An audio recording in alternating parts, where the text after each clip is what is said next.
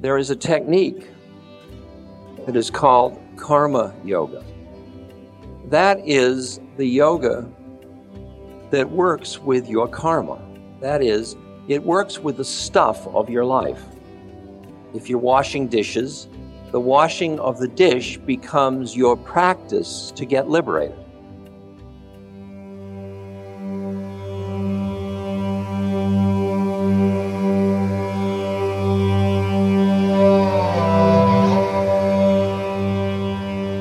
Welcome to another Ram Dass Here and Now episode. I'm Jackie Dobrinska, the Director of Education, Inclusion, and Community for Love, Serve, Remember Foundation. You all are the Ram Dass community.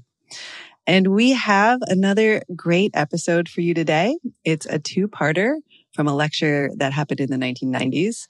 And in this first part, Ram Dass talks about the nature of the spiritual journey and formulas for liberation. And he's specifically digging into the devotional aspect of karma yoga. And many of you probably know karma yoga is the yoga of action. So this one really is directed towards us householders, those of us living in this day to day world of family and work and all the rest of it. And hopefully it's going to give us some great tips for keeping our heart from getting dry. But I will let Ram Dass tell you the rest. But some of you might be missing Raghu's introductions, and I want you to know that you can still catch them in a more interactive way. Every week after an episode of Here and Now airs, we have a fellowship community call.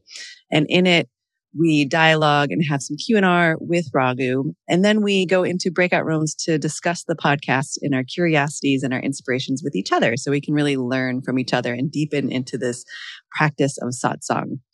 So if you're interested in joining the next one and everyone's welcome, whether this is your first podcast of Here and Now, first episode of Here and Now, or if it's your 200th, please come. Uh, it's August 30th at 8 p.m. Eastern Standard Time. And you can find out more by signing up at ramdass.org slash fellowship. And this is the 207th episode of Here and Now, which is pretty amazing. It's the sixth year anniversary of the Be Here Now network. And it happens because we have this amazing dedicated staff that works tirelessly to bring us 20 fresh and free mindfulness and spirituality podcasts. So if you want to make sure that this continues to happen now and into the future, consider making a donation during this anniversary fundraiser. And the really cool thing is when you do, you'll be entered for some pretty cool prizes, including the potential to go to the sold out Maui retreat in December. So find out more at BeHereNowNetwork.com slash fundraiser. And lastly, if you want to know more about connecting to teachers and gurus after their passing, um, really, I encourage you to pre-order Whisper in the Heart, which is a new book by Parvati Marcus. And it's documenting, and it's documenting lively accounts of folks who have connected to Neem Karoli Baba after he died in 1973. And it's stories like this, like these, stories like these that really remind us that there is so much more going on than we can possibly imagine. And it lets us know that we can continue to connect to Ram Dass and Maharaji in many unexpected and very real ways. So make sure you go and check that out at ramdass.org slash shop. So with that, let's jump into our time with Ram Dass. But first, please take one more minute to listen to a word from our sponsors. Yesterday, we built a context for spiritual practice. We talked about kind of a metaphysical base. We talked about what awakening is about and what it is you realize. Because um, to embark on the spiritual journey in a life is really, as, as I mentioned yesterday, it's a shift of um, ground and figure. What was figure becomes ground, what was ground becomes figure. And a spiritual life is one where you see the meaning of your birth, your incarnation, your work on, on earth as having to do with your awakening. It isn't having to do primarily with security, with, with uh, pleasure, with the things that you generally, most people think life is about. It, that's what usually is figure. But what many people have found that have been very, uh, that have received the benefit of the American dream, they've gotten what they wanted. They have security, they have uh, uh, they have health, um, they have opportunities for travel and for enrichment. And when they try to measure their happiness in terms of things or experiences, there is always a, a kind of a um, slightly hungry ghost quality. They're always reaching for another one. There's always another one. It's always more and more and more and more. And there's anxiety as one approaches death because it means it's going to be the end of it. And it's really, uh, it's philosophical materialism, not in the gross sense, but it's, it's the philosophical uh, aspect of that. Now, um, when Christ says, let, let those that, let that which is worldly be for the worldly, let the dead bury their dead, meaning, um, let the worldliness be what it is, but don't get lost in it. Uh, remember, remember what you've taken birth for. Now that remembering only happens when you've awakened. Otherwise, it doesn't really happen. Otherwise, you fit your spiritual practices in a little bit and it gives you a little peace of mind and it's sort of insurance against going to hell or something. But it doesn't do, does, doesn't do the transformation that is potentially available in a human incarnation. And when you look at people cross sectionally, just the population, you will see that you have really like a normal curve uh, in terms of the level of evolution of individuals. Some people are, are, from a reincarnational point of view, newly taken birth, and they are very, very preoccupied with survival. That's their business. And there are some that are at the other end of the continuum that are very, very old and wise beings that take birth primarily to bless being, bless us. They have very little work left to do. And in between are the rest of us who are more or less deep in the illusion of our separateness, as we said yesterday. Now,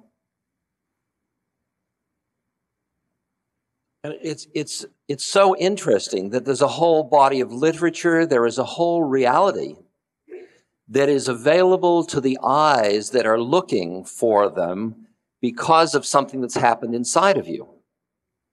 Prior to the time when something happened inside of me, all of those books, like the Gita or the Tibetan Book of the Dead or uh, the Essene Gospels or I mean, I can do it in every religious tradition or the Tao, Te Ching, or things like that. They all seemed like irrelevancies. They seemed like um, uh, weird books for weird people.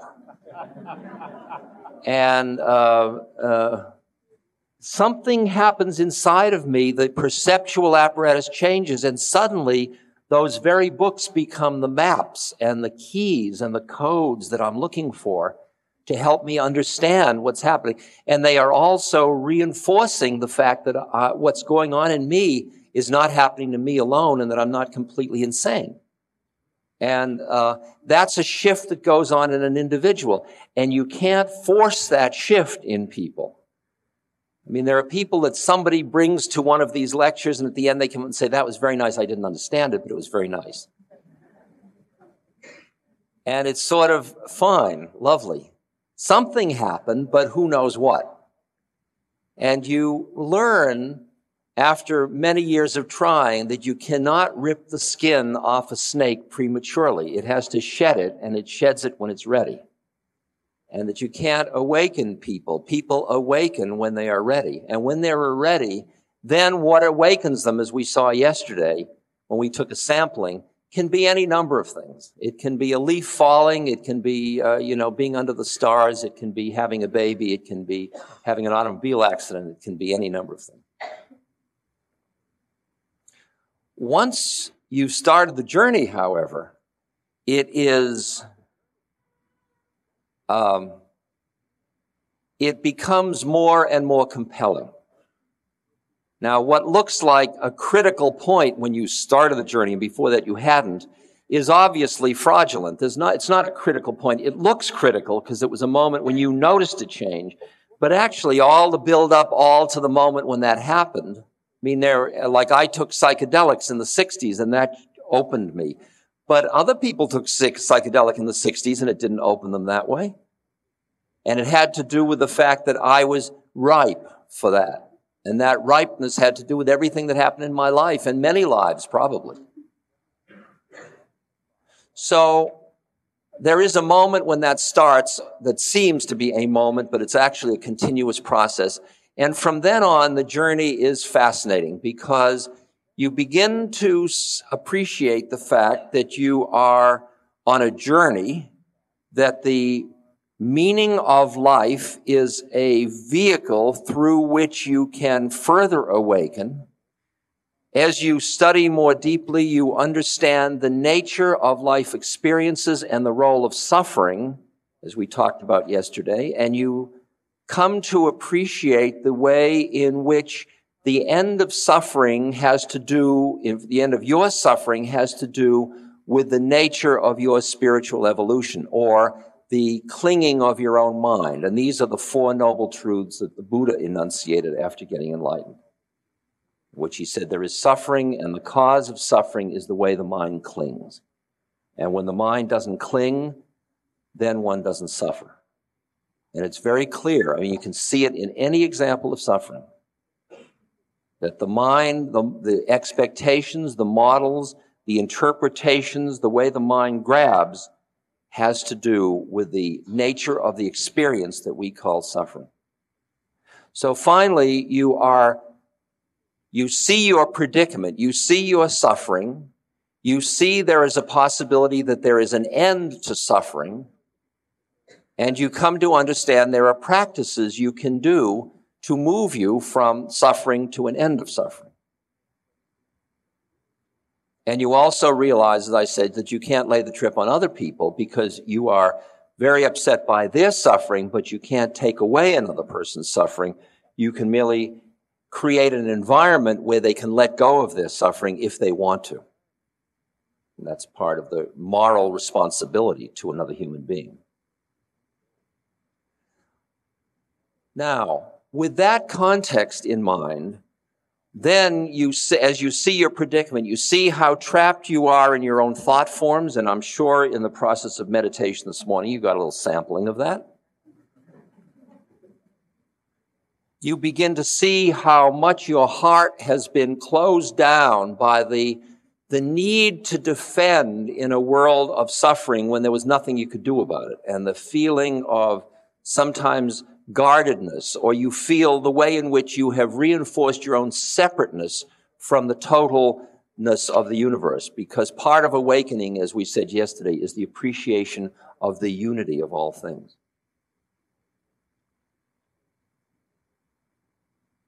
You may also see the way your energy is bound, blocked, not freely expressing itself. It's as if you have been over socialized and you can't quite break out of it.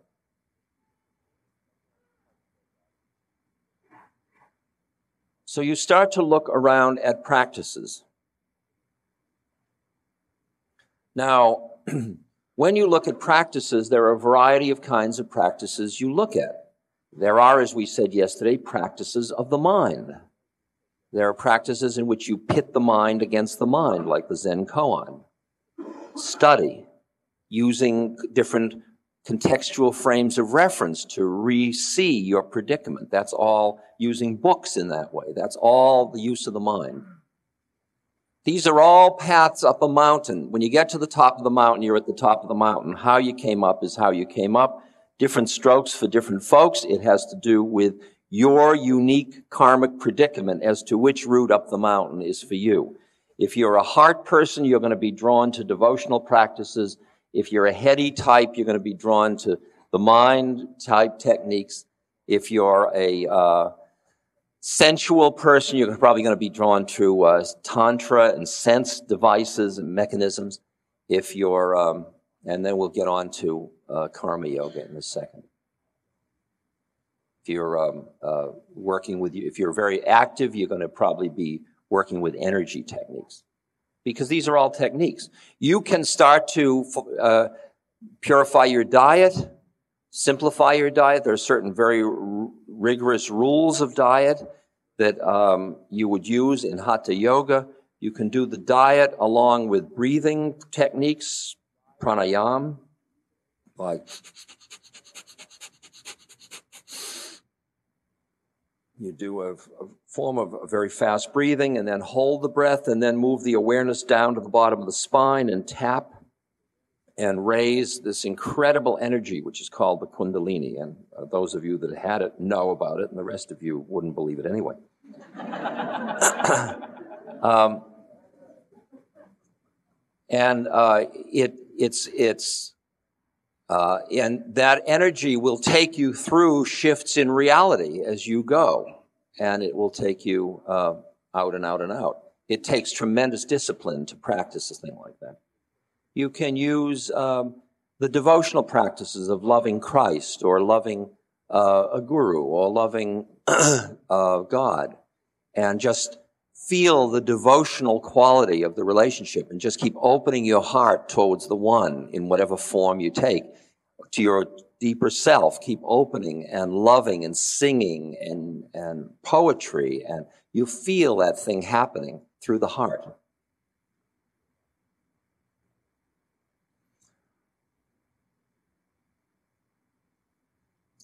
there is a technique that is called karma yoga.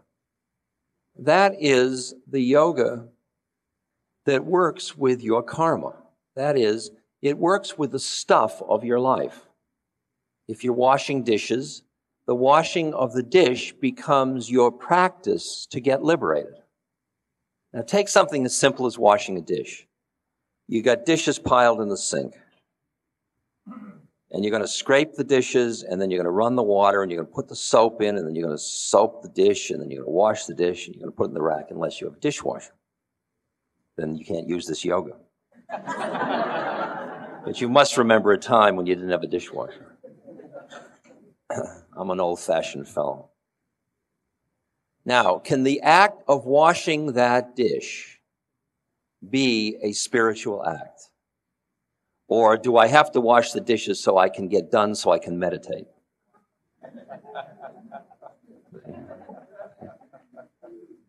Is your life experience, are your life experiences an interference with your spiritual practice, or are they the essence of it itself? A woman comes up and she said, I would love to do spiritual practices, but I've got two young children. But I've got two young children. How about, I'm doing spiritual practices because I have two young children.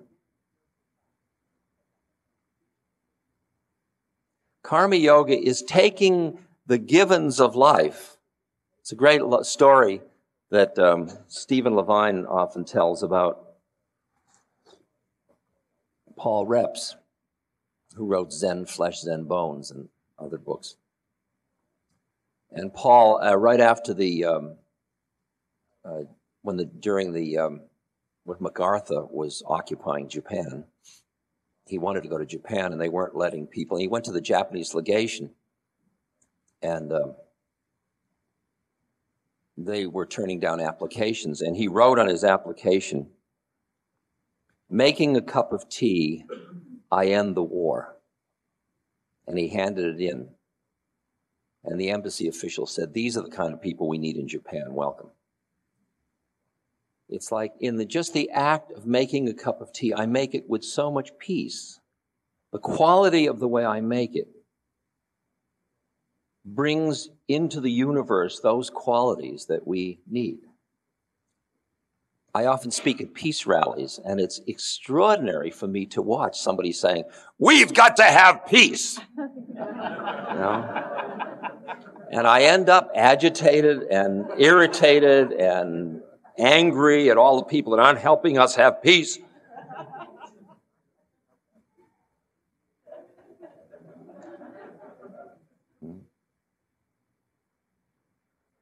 Mahatma Gandhi I love the image. He was on the train leaving the station, and people rushed up and said, Mahatmaji, give us a message to take back to our people.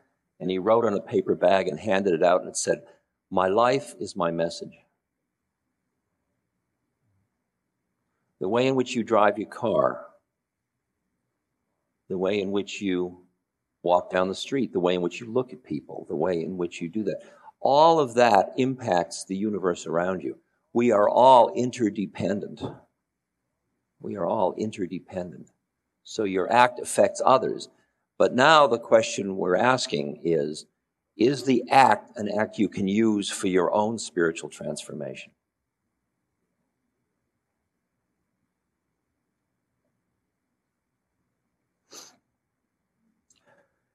Once you have the metaphysical foundation, so you know what you're doing, you recast the meaning of your life. For example, my talking to you. Now, I'm doing a number of things simultaneously. One, I am earning a living. This is my job. Hi, what do you do? Well, I'm in the workshop game. That's my business. It's also a chance to share Dharma with fellow beings. It is also an exercise for me to work on myself. Can I use this situation for me to get enlightened? Somebody comes up and says, Ram Dass, you've changed my life. Thank you. Now, what happens to me when that's said? Well, thank you. I really needed to hear that. or, don't be silly. Or, thank you. I am using everything around me as my vehicle to get liberated. All of it. Mahatma Gandhi worked in a village and the people said, Thank you for what you've done for us. He said, I didn't do it for you, I did it for myself. When you understand the predicament we are all in, that we are all caught, and that because we are caught, we are perpetuating suffering with each other, even as we attempt to help each other out of suffering. Like I can give somebody that's hungry food in a way that I'm so busy being me giving the food that I end up making that person be the person that got the food, which disempowers them. It does a whole trip to them just in my giving them the food. I'm not, I'm like typhoid Mary. I'm not only giving them the food, I'm giving them with it a lot of poison. I'm giving them the root of suffering is what I'm giving them. I'm giving them the food in a way to keep myself distant from them, which increases their isolation and alienation, just in the way I did the one act of giving them food.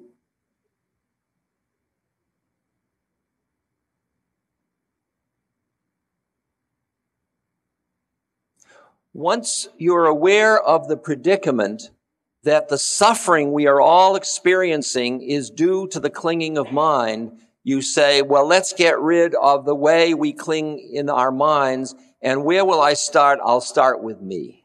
I will work on myself as my act to help relieve the suffering of all beings.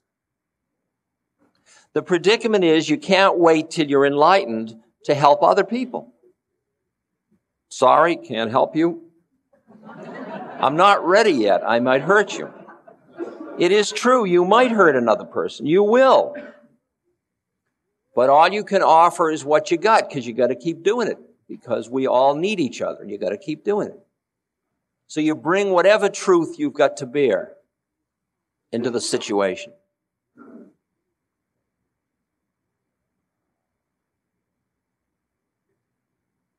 Now, the elegance of karma yoga is the very act you do to help another person is simultaneously the act you're doing to work on yourself. Like, I am helping you now at some level. But this act is my work on myself because the clearer I get, the better my help is for you. So I'm serving you as an act to work on myself. I am working on myself as an act to better serve you. Can you see how the circle works? Can you see the elegance of that?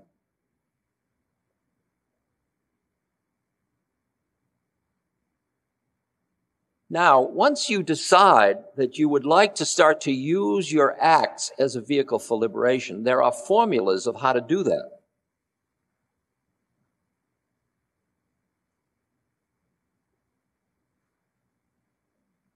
And a lot of them you won't like. Because you're so used to milking your experiences for rushes, to put it in street jargon, or let's put it another way. Um, looking to your life experiences for pleasure. But now let's turn it around. Let's say I'm going to use the acts in order to awaken. The formula is first of all, I must quiet down and listen to hear my Dharma. I must hear which act is appropriate for me to perform at this moment. Like at this moment, lecturing is appropriate for me to do. There are moments, if your child is hungry, you prepare food. That is appropriate. If there's nothing in the refrigerator, you go out and you get a job. It's appropriate. If somebody calls and needs help, you respond. It's appropriate. If you will listen quietly, you will hear what your Dharma is. Now, we in our society have a complicated situation because we don't have as many external matrices in which to understand our Dharma as other cultures often have. Traditional cultures have very fixed matrices. So you'll know if I'm this age and from this background, I will do thus and so. That's my Dharma. Like in India, there are four stages of life. You're in the student stage up to 20. You're in the householder stage from 20 to 40 when you make as much money as you can. From 40 to 60, you start to do spiritual practices and study. From 60 on, you're a sannyas. You give up all forms. So you say, well, I'm 42, means I should be studying and letting go of my job, turning it over to my kids. You went into your, now that's one of the matrices in India. Another one is the caste system, which once it became an economic world, that became unjust. But in the old days, it was, and where people believed in reincarnation, if you were the son of a shoemaker, you became a shoemaker. And if you were a dharmic shoemaker, if you did your shoemaking perfectly, that was what was going to liberate you, not to wish you were a king instead of a shoemaker. So the shoemakers were impeccable shoemakers and the kings were impeccable kings. And people just wanted to do their dharma. They want, didn't want to do somebody else's dharma. When you're in a culture where everybody wants to be president, oh, God forbid, even one is too many. But if you're in a culture like that, where it's all up for grabs, where you can do anything you want to do, it's really hard to hear what your part is. But if you listen, you hear what are your skills? What are your opportunities? What is your education level? What is your economic opportunities? What does the situation allow you to do? From within that, what feels right? I'm constantly listening again, listening again and tuning because at each stage of life there's a different role to play and a different part to be in. So the first thing is you hear your Dharma, and that changes from moment to moment. So you got to keep listening. And the quieter your mind is, the more you will hear. You will hear your part to play. Now, the next part is the way in which you do the act. And here there are two rules. One is where is your awareness in relation to the, to the act? Are you the actor? Now, Consider the fact that you may, many of you drove here today, and many of you drive automobiles. Think about when you're driving, how much time you spend thinking about driving. Well, let's put it the other way how little time you spend thinking about driving. How much time you're thinking about other things, you're planning, you're listening to the radio, you're talking to somebody, you're watching for the police, whatever you're doing. but you are making incredibly complex decisions about centrifugal and centripetal forces, about acceleration and deceleration.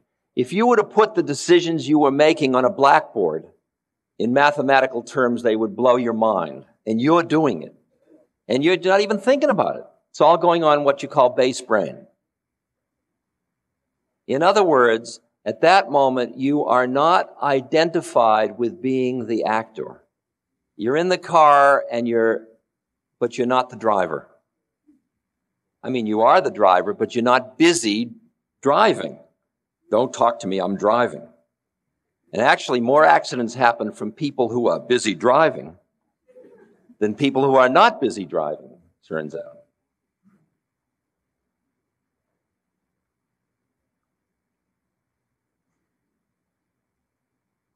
So we're talking about the, that's probably not a true statement, what I just said.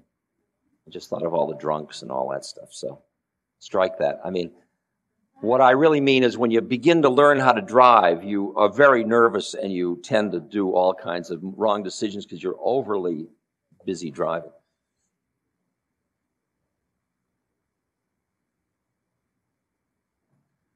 But the art form is to not identify with being the actor, which means to draw your awareness back from the action back into Ram or wherever. So I'm sitting here Here's an example. I was um, uh, the chairmanship of Seva Foundation is a rotating chairmanship, and it's a it's an organization that uh, a group of us started in 1979 to help relieve suffering in the world. And uh, one of the things we're doing is building a hospital. We do a lot of blindness surgery in in, in Nepal and India. And at one point, I was in Nepal as chairman of the board, and I was meeting with a um, a minister to the king. And I wanted them to relax certain bureaucratic things, and they wanted money. So we met each of us with our agenda. And I was chairman of the board, and my counterpart was minister. And the minister had his entourage, and I had my entourage, and we were having tea. And I had my blue blazer on and my striped tie, and I was Dr. Dass.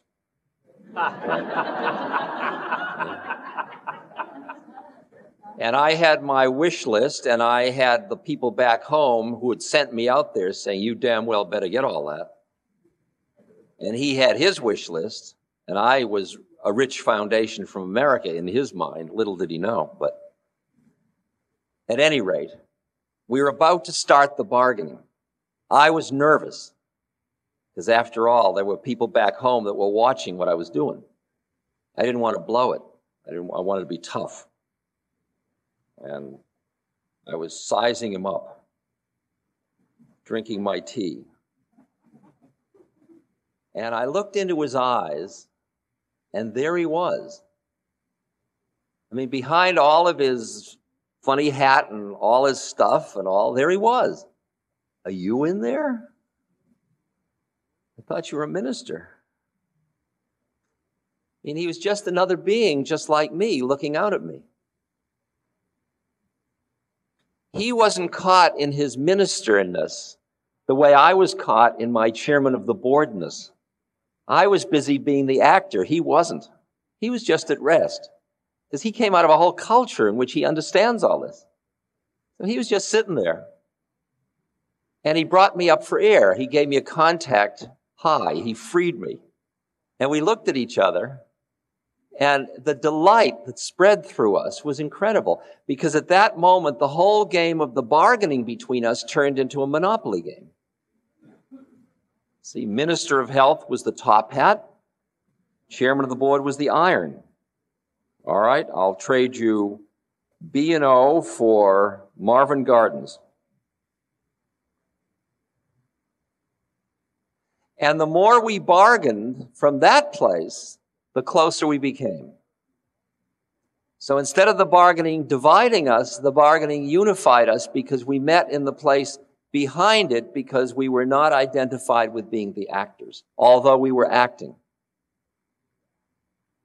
See, a lot of people are offended by the term life is a game, or a play, or a dance, or lila, or whatever those words are. But yet, when there is a place where you go into quietness behind it all, you experience the delight of the forms changing, including you and your part in it all. And when you are quiet enough, you start to fulfill your Dharma impeccably. Because what distorts your effectiveness in fulfilling an act is the attachments you have that distort the way you see it. If you're too identified with your desire systems, then what it does is it colors the universe so you see only that which will gratify that desire. If I'm hungry, what I see is that which is edible. And if you're not edible, you're of no interest to me whatsoever. If I need power, I see you in relationship to whether I'm going to get power or not. I may have desires, but where is my awareness in relation to those desires? If you understand the job is to extricate your awareness from attachment to thoughts, sensations, all of it. It goes on. The body is going. My heart is beating. My intestines are intestining or whatever they're doing, digesting. My blood is circulating. The whole process is going on. My personality is being neurotic. All of it's happening. I don't have to do it all day long. Before I cultivated any center, my personality was absolutely real for me. As I've said many times, years ago when I was a therapist, I really thought I was a therapist. Because I really thought I was a therapist, the person in the room with me had to be the patient. If there was two of us and I was the therapist, you must be the patient.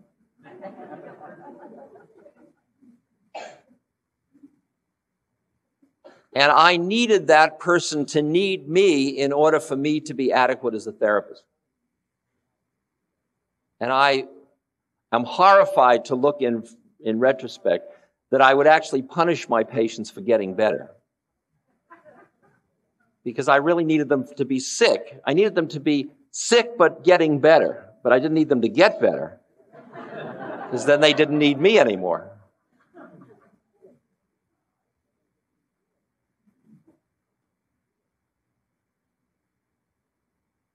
Now I'm in a room where with another being, and then we we hear, we look at on the on the table, what's the stuff on the table? What's our business together? What have we got?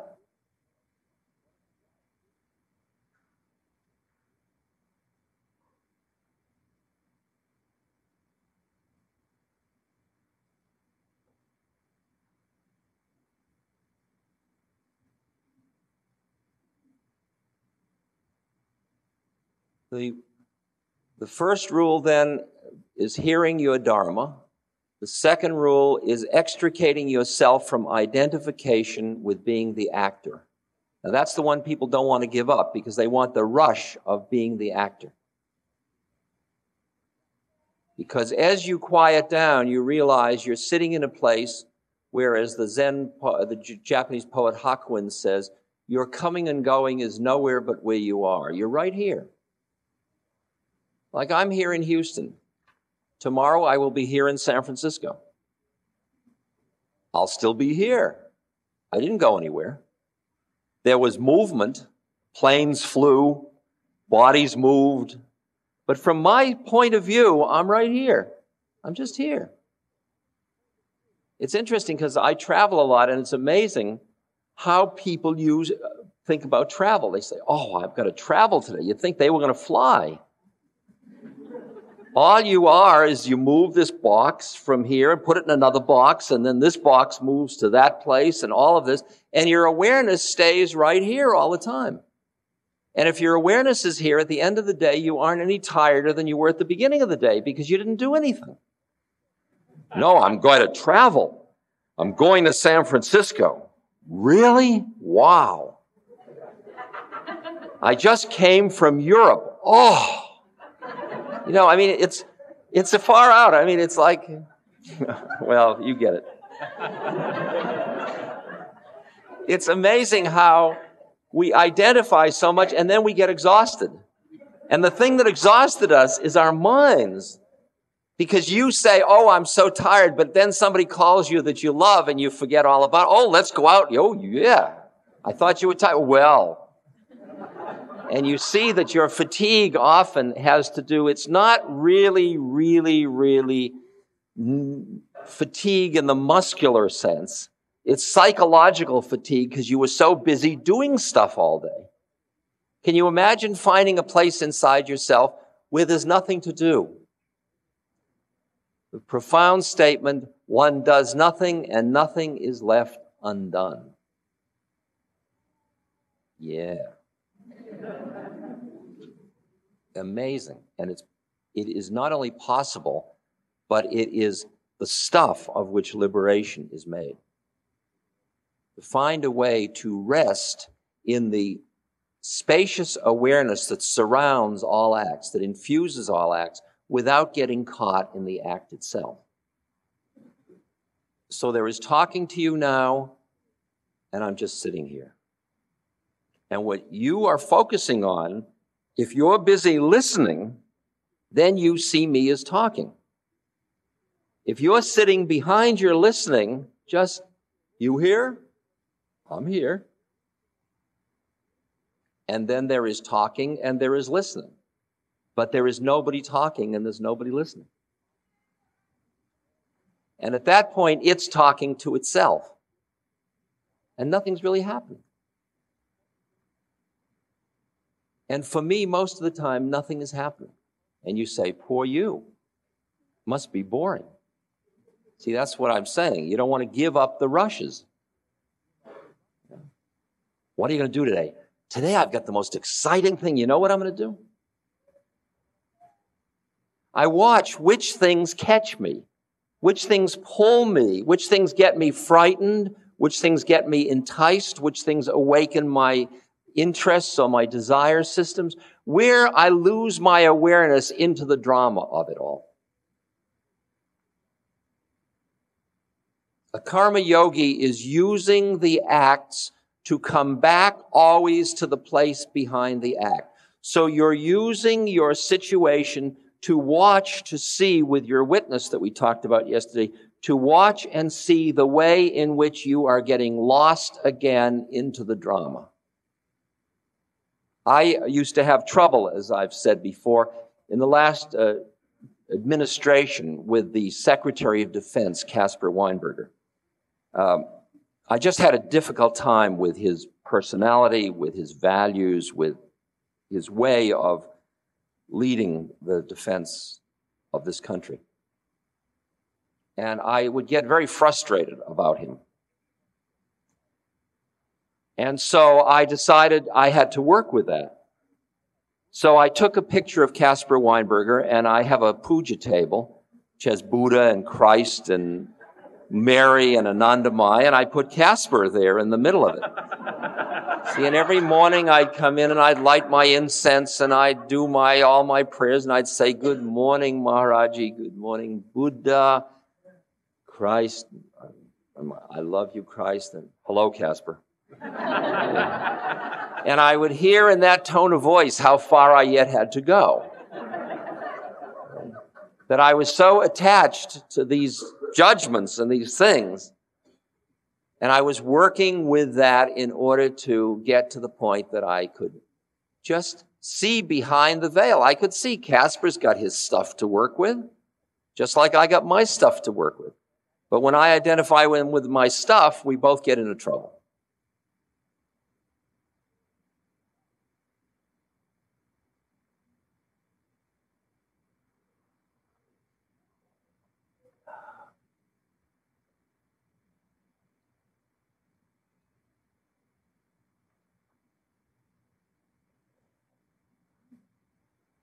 The next component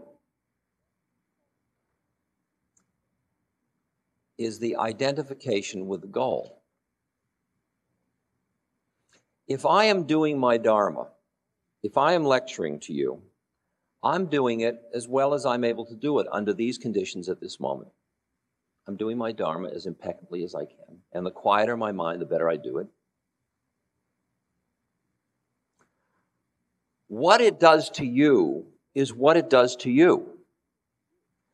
If I am so attached to what it does to you, that will affect the way I do the act. If I am so anxious that you might end up not loving me, or not getting enough, or not something, it will start a whole cycle of anticipatory something, and I'll start to have anxiety, and it'll start to affect my action. So, the way a karma yogic act is done is you do it because it is the appropriate dharmic act. You do it as impeccably as you can. You stay centered so you don't get lost in being the actor and you are not attached to the fruits of the action because you're doing it as well as you can. And what will happen will happen because every act you perform, there are so many more variables that are determining how it comes out than what you can do, what you have control over. I mean, many of us have had the experience where, where we act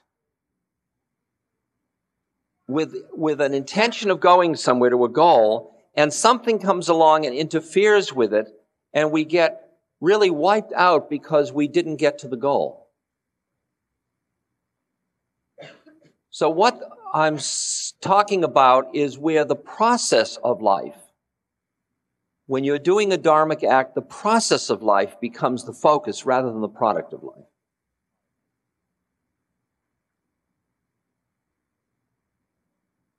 See, whether you get something from what I am saying, you individually, has to do with so much in you that I have no control over. Maybe you ate a bad piece of cheese last night. Maybe I look like your father in law. I mean, there could be a thousand things going on. Maybe you think I'm the Messiah. That's all your problem. I'm doing what I'm doing because I'm doing what I'm doing. I'm doing it as a dharmic act, but what happens is what happens.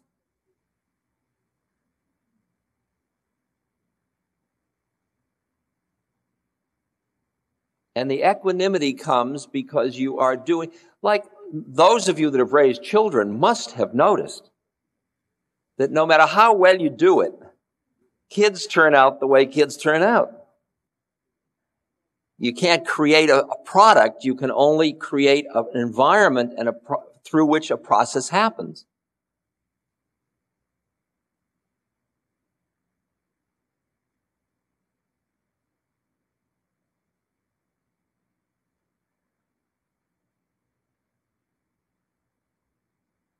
So you're cultivating a spacious awareness.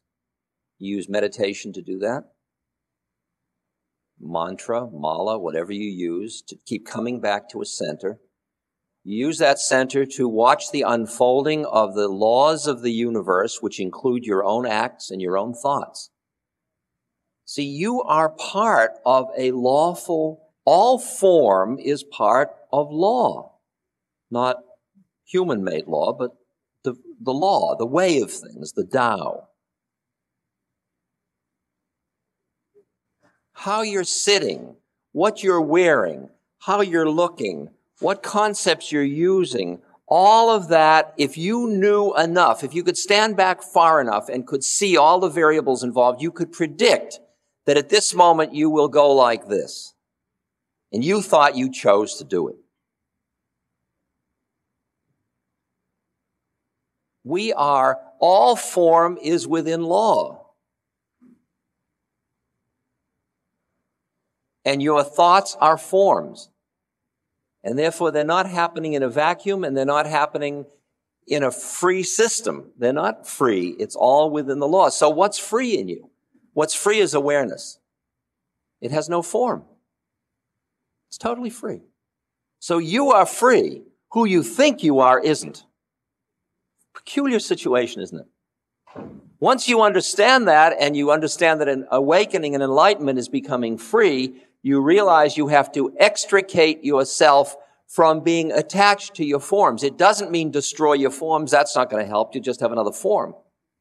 It means be in form, but not be in form at the same moment. It means how you are in form. It means that I am, this is a body that in a week will be 60 years old. It's decaying in a perfectly normal fashion. There are these veins now and these lines. There are these wonderful aging marks. Look at that, a nice decaying 60 year old hand. Okay. My hand or the decaying 60 year old hand. Okay. How interesting. It's the law. Look at the law. Look at it manifesting. And when you start to watch your own mind, like what you're doing in meditation, if you keep watching, you will begin to see the whole pattern of your mind and you'll see how lawful even your thought forms are, which is the reality you think you're living in all the time. And you slowly keep drawing yourself back and back until you're just resting in the, in the presence of it all. And it's all unfolding. You're acting, you're driving, you're traveling, you're talking, you're doing it all, and nothing's happening.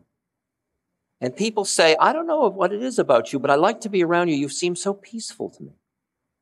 Well, sure, I'm peaceful. I'm not doing anything. People say, You seem to be so busy all the time. I don't know how you do it and stay so calm. It's because I don't do anything. But so much is happening. It's none of my business. I'm just here. I am probably doing four times as many things as I could do when I thought I was doing something. I mean, just much more is happening in my life now, and much less is happening inside me.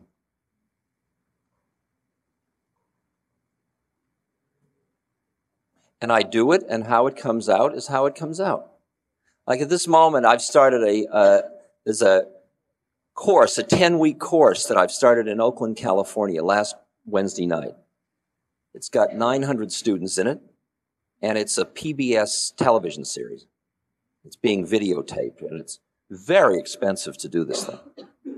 And I've had to raise a lot of money to make this happen because if you don't raise the money, then the, the networks tell you how to do it. And if you want to really share Dharma truthfully, sometimes you've got to protect it by raising the money. So I, I've raised enough money to get through half of the shows now, six of the ten. People say, well, what happens if you run out? Well, that'll be interesting, won't it? well, aren't you concerned? No. I'm doing what I can do, and it will be what it will be. It'll either do it or it won't do it. If it doesn't, see, what I found out is that when things didn't work, it turned out life was more interesting, or at least as interesting as it when it did. People come to me and they say, Ram Dass, do you think I should get married or not? And I say, it doesn't matter. What do you mean it doesn't matter? It matters to me.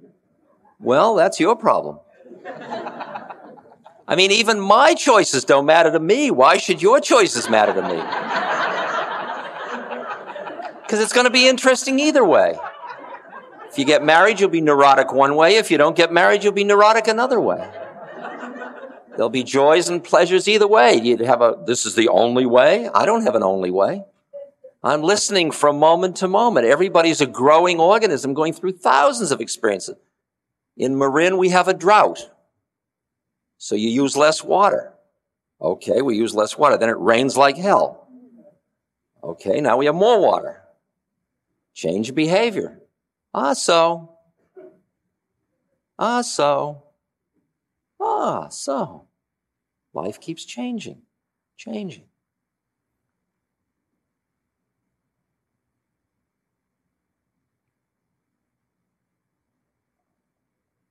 The art of karma yoga is taking the actions you do every day, listening to hear that they are the actions that are most harmonious with the total gestalt you find yourself in as a citizen, as a family member, as part of an ecosystem, as part, just keep listening into it all.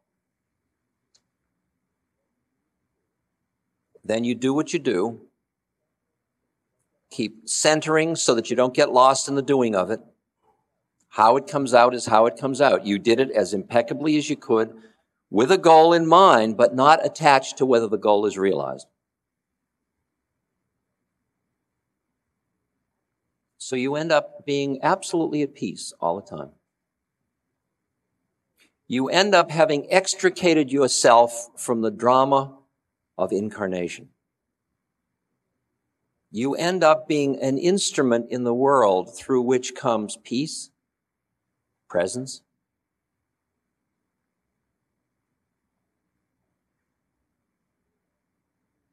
You are part of the source out of which comes all form. So you are meeting everything as part of yourself. So that our relationship becomes an internal matter. Because I don't see you as them. You're us. You're not only us, you're I.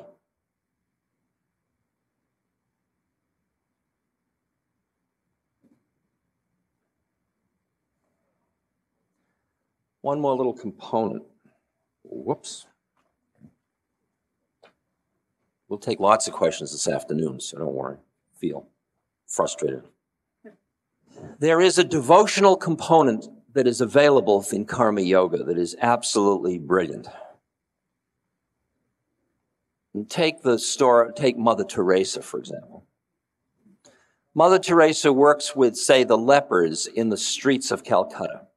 She meets leper, a leper lying in the gutter, lying in its own, in his own urine or vomit, and its being is got parts of their body eaten away. And she is so tender in the way she washes and ministers to this being. And if you look at that from outside, you say, isn't she good? But if you look at it from inside Mother Teresa, it's a whole other ballgame. She's not being good. When you say to her, What are you doing? What she's experiencing is she is ministering to her beloved Christ in one of his more distressing disguises. Now, if you are in love with somebody and they're sick and you're taking care of them, are you being good? Isn't that something you would rather be doing than anything else? It's not that you're being good, it's that you want to do it. It's the to be with your beloved through whatever form is wonderful. So the devotional component in karma yoga is that the serving or the relationship with other people, who is it you're relating to? My wife my husband, my son, my daughter, my uncle, my aunt, my employer, my employee, my local law officer, my judge, my supermarket checkout person. Try shifting the perceptual apparatus just a little bit. Just turn the channel one notch and realize you're meeting all of these beings just other beings just like you who just have different forms they're in. You're wearing yellow, you're wearing aqua, you're wearing white, you're wearing purple, you're wearing green. You're not green, you're wearing green. You're not blue, you're wearing blue. I'm not striped, I'm wearing stripes.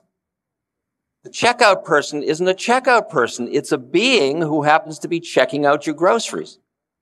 If you see them as a checkout person, then you're the purchaser.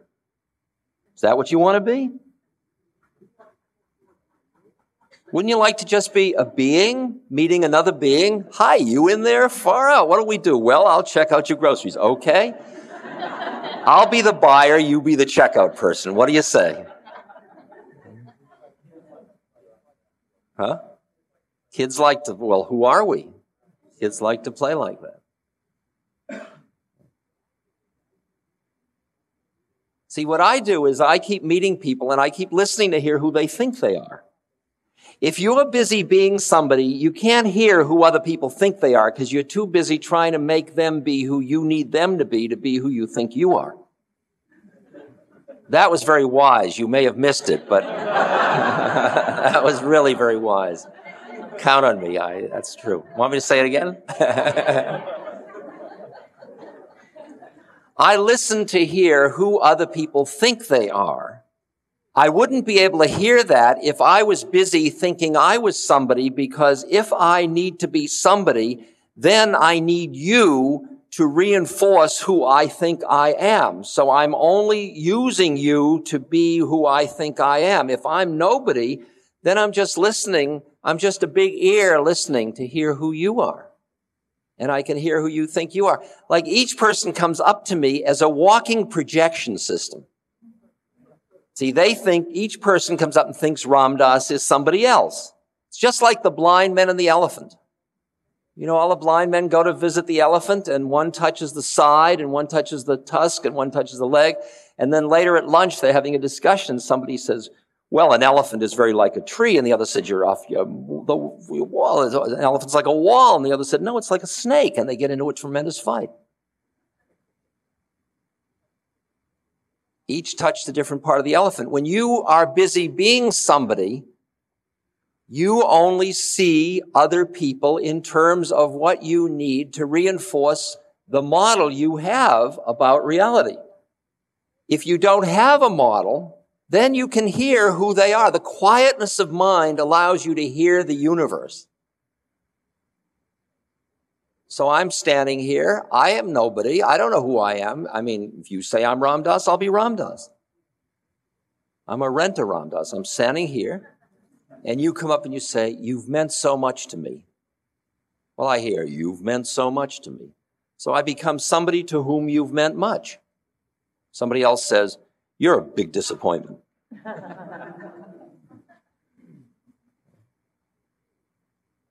Now, I run all it through to see what I got to work with, but generally, most of it I've cleaned up most of it, and I'm really, when you say you're wonderful or when you say you're horrible, I realize that's your mind. That's not me. I'm not busy being horrible or wonderful. I'm not important and I'm not irrelevant. I'm not rich and I'm not poor. I'm not old and I'm not young. I'm not beautiful and I'm not ugly. I'm not any polarity. I'm all of it. I'm just here. I'm not coming and I'm not going. To carry an identity around is so heavy all the time. I'm responsible. And you better damn well acknowledge that I'm responsible. People walk down the street, I'm responsible. And you know they look responsible. You ever see people, how responsible they look? And they talk to their secretaries responsibly and they do everything responsibly. I'm sure they make love responsibly. Yeah. And then there are other people that are kind of laid back, you know, and everything they do is laid back and yeah, right. And they're busy being somebody laid back. Why do you have to be somebody at all? That's so funny. Well, I mean, nobody will know me. And you begin to see the fun of having a relationship with another human being where nobody's anybody. And everybody keeps changing all the time. We keep punishing each other if we're not who we expected we would be from yesterday because it's not convenient. Gandhi had that beautiful story where Gandhi was leading a march and then he stopped it because I guess he saw there'd be violence or something. And his lieutenant said, Mahatmaji, you said we'd have a march and you're stopping it today and people have left their jobs. You can't do that. Gandhi said, I'm a human. God is absolute truth. I only see relative truth. My understanding of truth changes from day to day. My commitment must be to truth, not to consistency. I'm sorry. Think of how much of your life is made is your commitment to consistency, not to truth. how much you're being who you think you ought to be, even though it isn't the truth of your being. And think of how scary it is to think living with another human being in truth. Because it's living. It's a living thing. Truth is a living thing. Habit is not. and most institutions are calcified truth. They started that way, and then everybody got afraid to rock the boat. So you be the one that puts out the garbage. I'm the one that cooks the lasagna, right? We got it, right?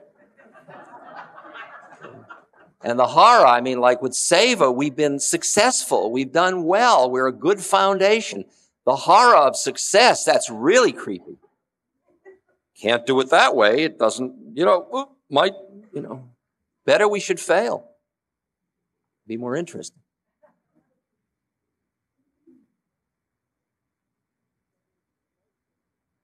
So there is a devotional quality in karma yoga because you're looking at all of it. And uh, for me, it's all my beloved. You are all my beloved. That's it. You are the, all the faces of my guru. You are the lover. You are it. You are what it is. Each person I'm with, here we are. This is it.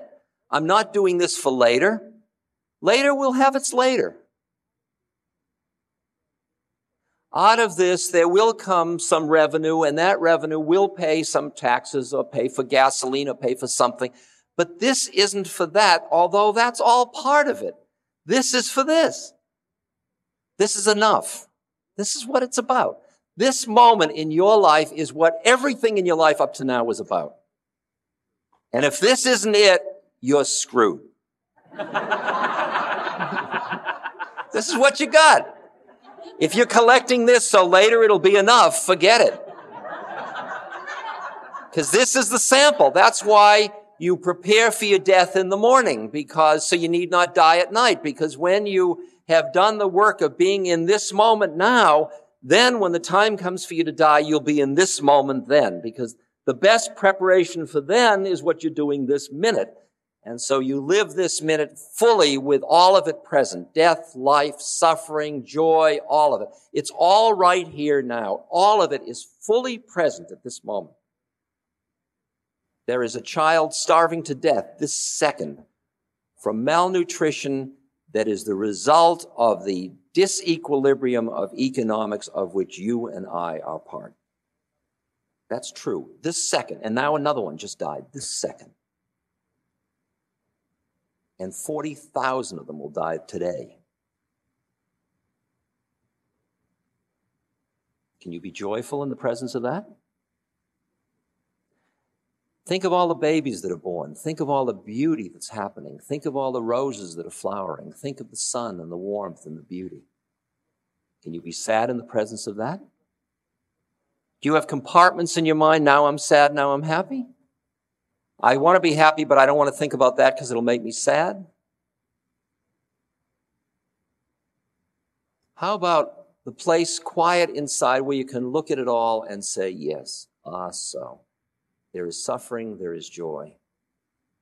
My Dharma is to do this. I am doing it. I am at peace with the universe. It is what it is. It includes horror and beauty, and it's all unfolding. And I am part of it. I am part of it like the winds and the mountains and the rivers. I am part of it. And I'm at peace in it. And then the actions and every action that catches you is another thing to awaken, to see how it caught you, and to bring you back into your center.